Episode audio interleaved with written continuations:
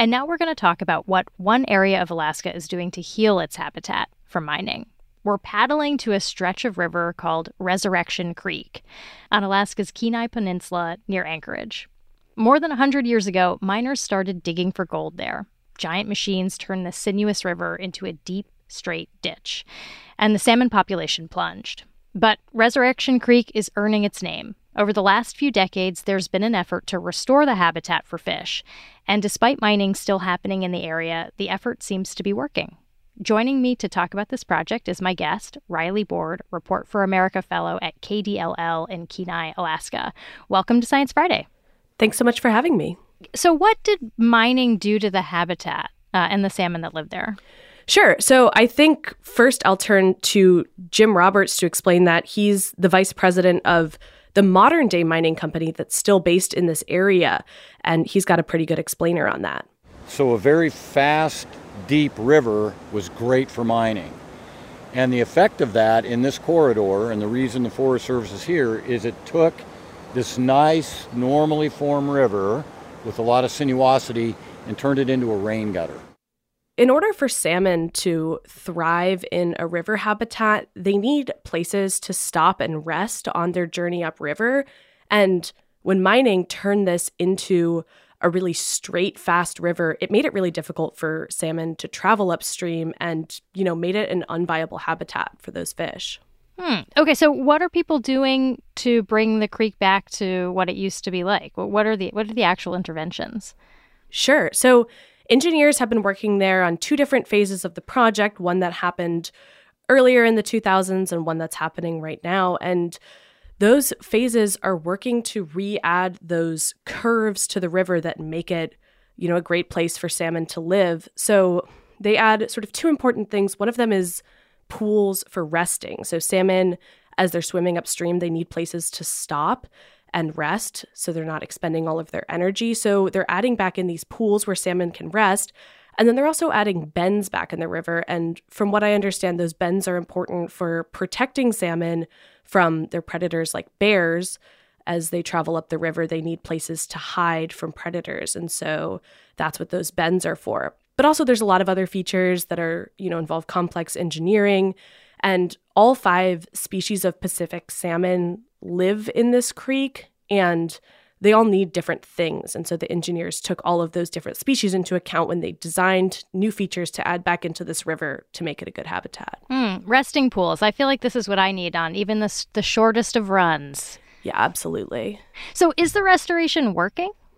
Well, from what I understand, that first phase saw a six-fold return of salmon to the creek. You know, for a 100 years, there were very few salmon in this creek as a result of the straightening of the ditch. So that first phase brought back a six-fold return. And the current phase that the engineers are working on, you know, it'll take time. They'll need time to study and see what the effects are. The engineers that I talked to seemed very enthusiastic. They saw salmon returning faster than they even expected. And when I was there at the end of July, I saw just pools of salmon, like piles of really? salmon. Yeah, you couldn't even see the bottom of the creek through the absolute thicket of salmon. So on on pure eyewitness account, there's definitely been a return of fish to that creek. This is Science Friday from WNYC Studios. I mean, you reported that a mining company that still operates in this stretch of river is actually involved in the restoration. What's in it for them? Yeah. So, you know, from what I understand from talking to folks at that mining company and folks with the Forest Service, that relationship started off hostile when, you know, they first wanted to do a restoration project here because there are active mining claims through this corridor of the river. But Eventually, everyone came to the table. They started negotiating, realized that, that they weren't, I believe I'm quoting here, warring nations, and uh, came to a mutual agreement. And a sort of turning point happened in their relationship when the Forest Service decided that it needed to build a bridge over the creek. For them, the purpose of that bridge was so that contractors could traverse the river when they were doing their restoration work. But that bridge was also helpful for the mining company because previously they were just driving through the river to get from side to side.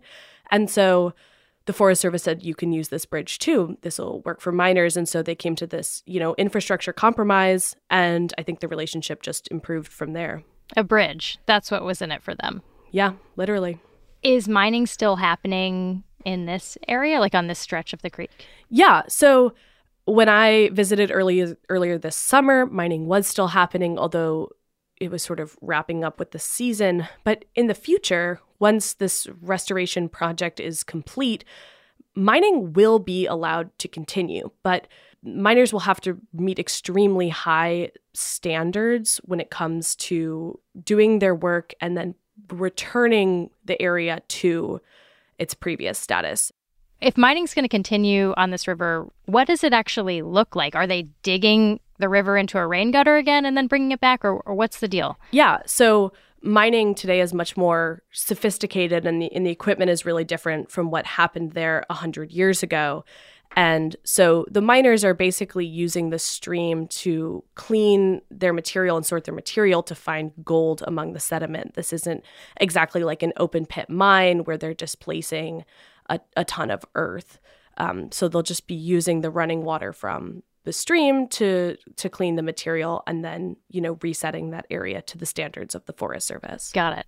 How is this restoration affecting other wildlife or what's the hope? Yeah so Animals that eat salmon, like bears, obviously benefit from the return of salmon to this creek.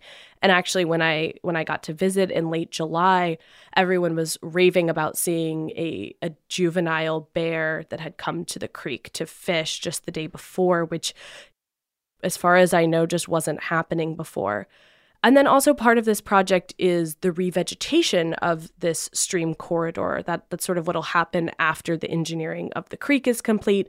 They're, you know, revegetating it to look like it's pre-mining conditions, which, you know, will bring back obviously the vegetation, but also things like moose and, and other animals that, that thrive in that environment. That's all the time we have for now. I'd like to thank my guest, Riley Board, Report for America Fellow at KDLL in Kenai, Alaska. Thanks for joining us.